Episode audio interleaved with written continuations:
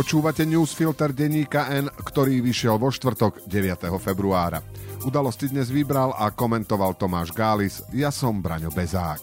Dnes o tom, že Imrece mu možno ľútosť veriť, že Káčer sa neospravedlní a že nedelný predaj je produkt turbokapitalizmu podporovaný neoliberálmi a nepatrí do postmaterialistického sveta.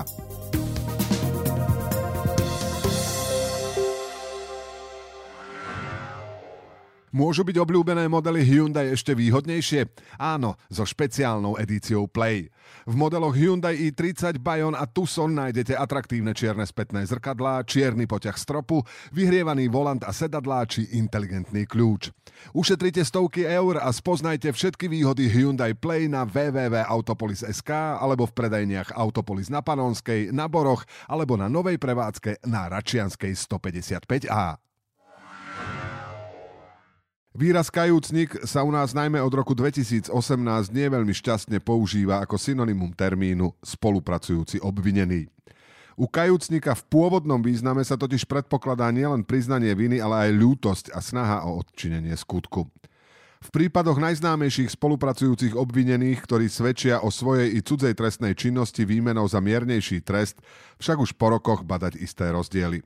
Ľudovít Mako priznáva mnohé odpudivé skutočnosti, ale aspoň verejne o nich hovorí takým nezúčastneným tónom, že v tom žiadne známky ľútosti nevidieť. Bývalému šéfovi daňových kriminalistov nepridávajú na dôveryhodnosti ani nedávne správy o jeho nejasnom vzťahu k chate na Donovaloch. Do hlavy nevidieť nikomu, no zvonku sa zdá, že Mako síce racionálne vymení miernejší trest za informácie, ale kajať sa mu veľmi nechce. Rovnako ťažko povedať, ako je na tom bývalý riaditeľ finančnej správy František Imrece, ale u neho môže vonkajší pozorovateľ okrem priznania odpudivých skutkov vidieť aj badateľne pokornejšie správanie. Napríklad, keď znovu zopakoval, že žiaľ priniesol systém kompenzácie miest medzi oligarchiou a štátnou mocou o úroveň nižšie. Ak by aj Imrece nebol kajúcnikom v pôvodnom význame, vo štvrtok mu nejaké skutky kajúcnosti nariadila aj sudkyňa špecializovaného trestného súdu. Pamela Záleská totiž dohodu o vine a treste, Imrece dostal trest odňatia slobody 3 roky s podmienečným odkladom na 5 rokov, zákaz stretávať sa s ex-kolegami, ktorých uplácal, zákaz vykonávať verejnú funkciu a peňažný trest 200 000 eur, doplnila o nezvyčajné podmienky. Súdkyňa považuje za vhodné, aby Imrece šíril osvetu, preto sa má 5 rokov raz ročne zúčastniť aspoň jedného pojednávania na špecializovanom trestnom súde, ktoré súvisí s korupciou. Má sa takisto zúčastniť niektorého z projektov zameraných na sebareflexiu a dôsledky korupčného správania. Samozrejme sú ľudia, ktorí napriek schválenej dohode o vine a treste Imreceho správaniu i Záleskej podmienkam budú činnosť spolupracujúcich obvinených svedčiacich o korupcii na najvyšších miestach naďalej demonizovať, a to najmä preto, aby si zachránili vlastnú kožu. Naopak časť ľudí môže byť sklamaná z toho, že Imrece vyviazol po všetkom, čo priznal, len s podmienkou, čo sa oprávnene zdá ako nespravodlivé. Lenže tým, že bývalý vysoko postavený funkcionár spolupracuje s vyšetrovacími orgánmi, pomohol rozkryť oveľa širšiu korupčnú sieť, svedčil už na súde v inom prípade, sám sa priznal aj k inej trestnej činnosti a svoj čin pred súdom i verejnosťou ľutuje, je z celospoločenského hľadiska štvrtkové rozhodnutie súdu skôr pozitívne. Minister zahraničia Rastislav Káčer už v minulosti viackrát ukázal, že si slovo diplomaticky neprekladá ako nič nehovoriaci. Naopak, najmä vo vzťahu k Maďarsku, kde bol veľvyslancom, boli jeho vyjadrenia viackrát také tvrdé, že mohli vyvolávať otázku, či už nie sú za hranou toho, čo si môže ambasádor či minister dovoliť. Stačí si spomenúť na slová hnus a humus, ktorými komentoval Orbánov futbalový šál s obrysmi Uhorska. Niet pochýb o tom, že hlavný problém je najmä v tom, čo Káčer pomenúva, pretože jeho vyjadrenia sú najmä opisom stavu, v akom sa Maďarsko nachádza. Na druhej strane, napriek nehodnému premiérovi, ktorý už ovládol, čo mohol, je to stále susedná a spojenecká krajina. Najnovšia epizóda tohto seriálu sa začala v útorok, keď Káčer v Markíze na otázku, či je maďarská politika v priebehu 10 rokov schopná dopracovať sa do stavu nejakých územných nárokov na Slovensko, odpovedal slovami, citujeme: prečo 10 rokov? Keby bol býval Vladimír Putin úspešnejší a dneska ho máme na východných hraniciach, myslím si, že takýmto nárokom by sme už priamo dnes čelili. Bohužiaľ. V stredu prišla očakávaná reakcia. Slovenského veľvyslanca v Budapešti si predvolali na tamojšie ministerstvo zahraničných vecí, pričom podľa štátneho tajomníka Káčer útočí na Maďarsko, pretože Orbánova vláda je za mier a proti sankciám. S inými argumentami vyrukovali poslanci za Oľano Igor Matovič a Gyorgy Gyimesi.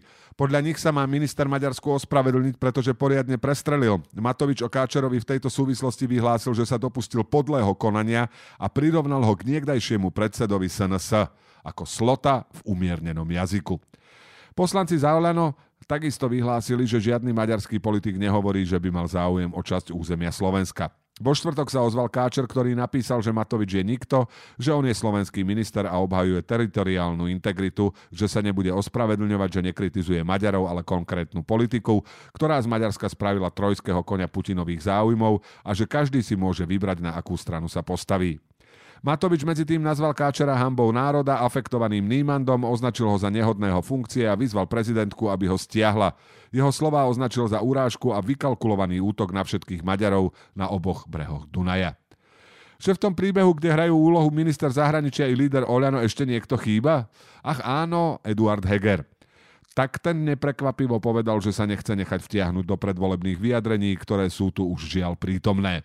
Tento postoj je úplne zrozumiteľný. Nerozdúchavať vášne je chválihodné, a keď je na jednej strane vlastný minister a na druhej stranícky šéf, tak aj výhodné.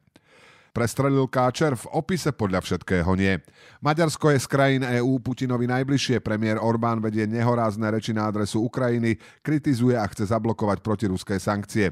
Revizionistické nálady v prostredí Fidesu i štátom ovládaných médií stále žijú a Putinovo víťazstvo by pre ne znamenalo povzbudenie, že revizionizmus sa nemusí rozvíjať len v debatných krúžkoch, ale aj v realite.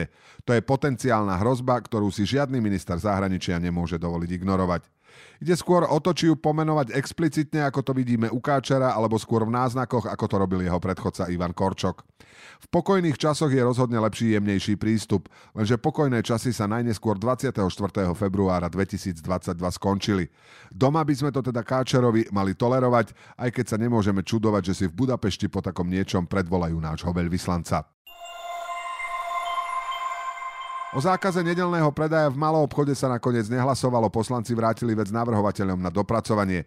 Kým sa tak stane, skráťme si chvíľu medzi dvoma kolami titanského zápasu niekoľkými nesúvislými poznámkami. Príjemným prekvapením je Richard Sulík, ktorého SAS spustila petíciu proti zákazu. Predseda liberálov, ktorého najznámejším argumentom za nedeľný predaj bola možnosť kúpiť si teplé rožky aj 7. deň, už našťastie nešíri dojem nárokovej mentality, ale argumentuje najmä slobodou jednotlivca.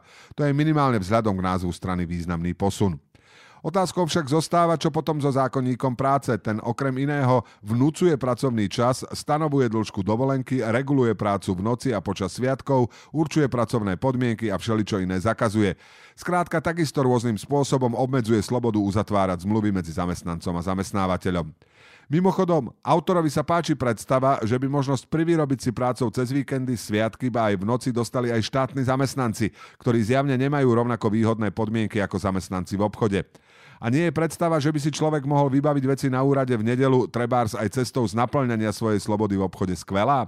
Ale pozrime sa aj na druhú stranu, teda na niektoré jej hlavné argumenty. Napríklad na ten, že predsa na západ od nás majú v nedeľu zatvorené, napriek tomu tieto krajiny fungujú. Čarovné je na ňom to, že zástancovia zákazu, či už sa označujú za konzervatívcov alebo slovenskú sociálnu demokraciu, sa v iných prípadoch argumentácií, že na západ od nás je to tak či onak a preto by sme ich mali napodobniť, často tvrdo bránia. Druhým zábavným argumentom je, že za zákaz nedeľného predaja je vraj väčšina ľudí. Problémom je, že väčšina ľudí býva za alebo proti všeličomu, napríklad je proti sprísňovaniu potratovej legislatívy. Dá sa predpokladať, že vtedy konzervatívci väčšinu neuznávajú. Zrejme tak, ako liberáli väčšinu za zákaz nedeľného predaja. A na záver ešte tip, ako by mohli konzervatívci a stará ľavica dostať v tejto veci na svoju stranu aj progresívcov. Pomôcť by mohlo niekoľko moderných slovných spojení. Nedeľný predaj je predsa dedičstvom turbokapitalizmu 90. rokov, takže podľa najnovšej binárnej periodizácie dejín ide o stredovek, kdežto v 21. storočí civilizovaný človek uvažuje inak. Nedeľný predaj podporujú neoliberáli. Je úplne jedno, čo to je, ale funguje to ako nadávka, ktorí sú na rozdiel od vás na nesprávnej strane histórie. Ľudia, čo vedia, ktorým smerom sa krúti koleso dejín, majú jasno, že vstupujeme do postmaterialistického sveta a tomu už niečo také prízemné ako nedeľný predaj predsa chýbať nebude. Môžu byť obľúbené modely Hyundai ešte výhodnejšie? Áno, so špeciálnou edíciou Play. V modeloch Hyundai i30, Bayon a Tucson nájdete atraktívne čierne spätné zrkadlá, čierny poťah stropu, vyhrievaný volant a sedadlá či inteligentný kľúč.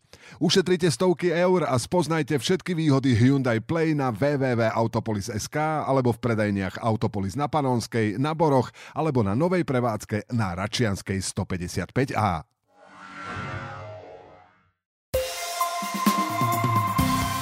Teraz ešte správy jednou vetou. Eduard Heger aj deň po schválení obedov zadarmo povedal, že sa s návrhom nestotožnil. Za návrh pritom hlasovalo aj Oľano a Igor Matovič tvrdil, že Heger nebol na koaličnej rade proti. Martina Macka oslobodili spod obžaloby za fekálne útoky z roku 2015. Krajský súd zrušil doterajšie rozsudky. Macko zvažuje žiadať odškodné od štátu i niektorých bulvárnych médií. Najvyšší súd odročil na 23. marca prípad niekdajšieho funkcionára Nakamariána Kučerku, ktorý čelí obžalobe pre korupciu. Z Bosny sa pokúsil mailom zabrániť tomu, aby voči nemu konali ako proti ušlému. Senát Juraja Klimenta o tom zatiaľ nerozhodol. Poverený minister spravodlivosti Viliam Karaz neplánuje znížiť tresty za ohováranie tak, ako jeho predchodkyňa, ktorá navrhovala, aby trest za ohováranie už nebol spojený s odňatím slobody. Parlament odmietol návrh, podľa ktorého by rozpočtová rada vydávala stanoviská k novelám v skrátených konaniach. Podporili ho najmä poslanci zvolení za Oľano. Predloha mala byť aj reakciou na verdikt Ústavného súdu o balíčku Igora Matoviča. Volodymyr Zelenský oficiálne požiadal Eduarda Hegera o dodanie stíhačiek MiG-29 na obranu pred ruskou inváziou na Ukrajinu. Premiér mu na samite v Bruseli odpovedal, že Slovensko urobí maximum, aby tejto požiadavke vyhovelo.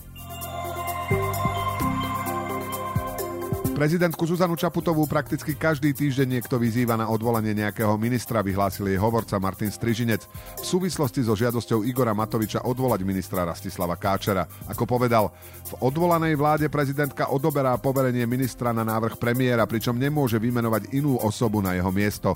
Takéto výzvy preto považuje za súčasť začínajúcej sa predvolebnej kampane. Udalosti do dnešného newsfiltra vybral a komentoval Tomáš Gális a na záver posledné slovo odo mňa. Vyjadrenie ministra zahraničných vecí, že Matovič je nikto a že netuší, kto je Gyimesi, vyvolalo otázky, či by sa mal diplomat vyjadrovať takýmto spôsobom. Odpoveď je zrejmá. Samozrejme, že mal, veď sa vyjadril ešte pomerne diplomaticky. Do počutia zajtra.